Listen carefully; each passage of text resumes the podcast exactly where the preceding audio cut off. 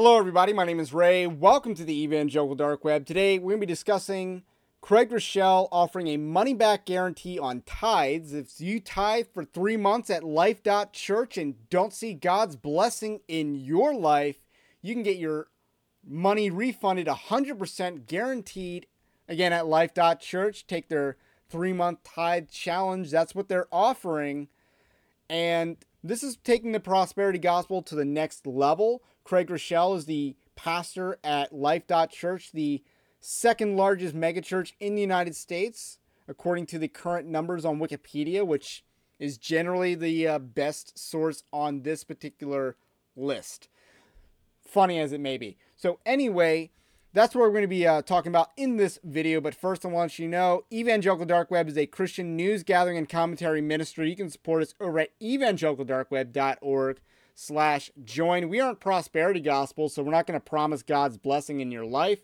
Uh, we're not going to say that, you know, if you're a Christian, part of that evidence of you being saved is becoming more financially successful and blessed and also wealthy. We're not going to promise these things as a result of salvation or as a result of giving because we're not prosperity gospel. But you can support us over at evangelicaldarkweb.org. That's our Patreon like system. But the least you can do like this video, subscribe to the channel or podcast if you are new. And we also have a free Evangelical Dark Web newsletter that gives you Christian content in your inbox each and every day, bypassing big tech censorship. So I wrote this article over the weekend. You would have gotten ahead of time if you are on the newsletter. And another thing I want to bring up Craig Groeschel is also the face, the person behind the YouVersion Bible app, the most popular Bible app in the world. And Craig Groeschel is a false teacher. He is prosperity gospel. He is social justice gospel as well. Very woke. Um, and these are just some non exhaustive reasons as to why he's a false teacher. So uh, we're going to look at their website offers. Again, if you don't get your God's blessing in your life, 100% guaranteed refund. And they cite uh, Malachi 3:10 as their justification for this which is the only time that God ever says to test him. But we're going to talk about how they're taking this out of context. Test me in this, and they have an abridged version, and see if I will not throw open the floodgates of heaven and pour out so much that there will not be room enough to store it. Malachi 3:10 NIV abridged. They take out a little section of that. And the problem with citing this verse is that God this is the only time that God ever says to test him, right? God is offering to test himself with their, you know, if they obey the Levitical law, then God will bless them, which is already a promise in Scripture that God will bless obedience and curse disobedience. So, this is already scriptural promise that the Israelites would have understood. This is another layer to it that God is saying, Be obedient to me and I will bless you. This is another way that God is saying that, a more direct confrontational way. But that's what God is saying in Malachi 3:10. Let's take the challenge. Uh, it, it's going to ask you for some personal details. Uh, and then afterward, and a tithe date, so they want the start date.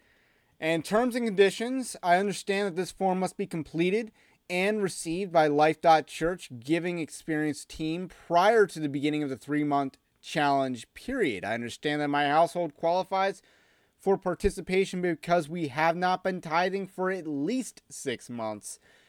Uh, three, I understand my I cannot seek a refund prior to the end of the tithe three month uh, the three month tithe challenge period, and I understand that I cannot seek a refund for any contributions made prior to the beginning of the three month tithe challenge period.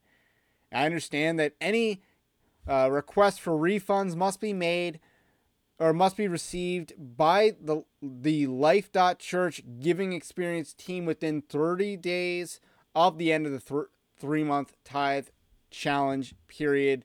This is very wordy. And then it goes on to some uh, exceptions, uh, like you know, people who work for the church that apparently aren't tithing already. And then I guess you got to do this online.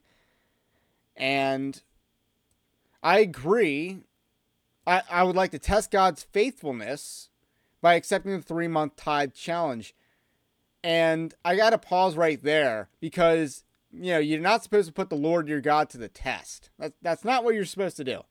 Um, and then it finishes by saying, I agree that for the three month period, my household will contribute through Life.Church a tithe equal to 10% of our income at the end of the three month period. If I am not convinced of God's faithfulness to bless my life as a result of my obedience to His word, then I will be entitled to request a refund of the full amount of contributions made during a three month period.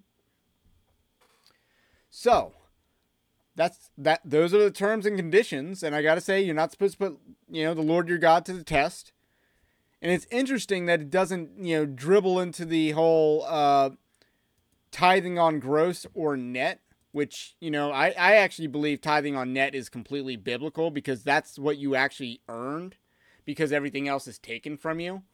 Uh, you know if you were a if you ran your own business you would tithe your profits not your revenues. Same thing. Uh, if you treat your own income as a business. So with that said uh, the goal of the program is to get non tithers to start tithing as it does not apply to actively tithing congregants. And large megachurches in general have issues about getting members to tithe. Craig Groeschel's solution to pros- is to prosperity gospel even harder. And it's a short article, but I do have some more to say about this, specifically along personal lines, because there's a church I used to go to, um, very much megachurch Christianity, but in a suburb you know your average everyday suburb megachurch and this type of church has a major issue with getting members to tithe. They have a lot of people going in but not as many of those people are tithing or this church has very extravagant expenses that are well beyond what they should be. And i still am on their email list and i see the emails saying that the tithe monies are down. They are you know receiving less revenue than their expenses or than they're budgeted. Uh, so their budget exceeds their actual intake uh, on donations, and they have this continual issue.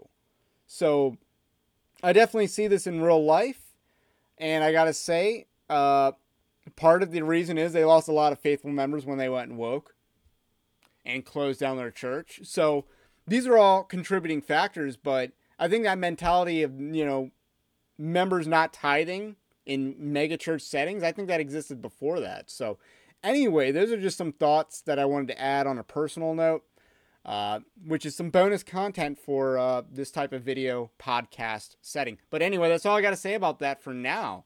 Uh, have a blessed day. We will catch you on the next one.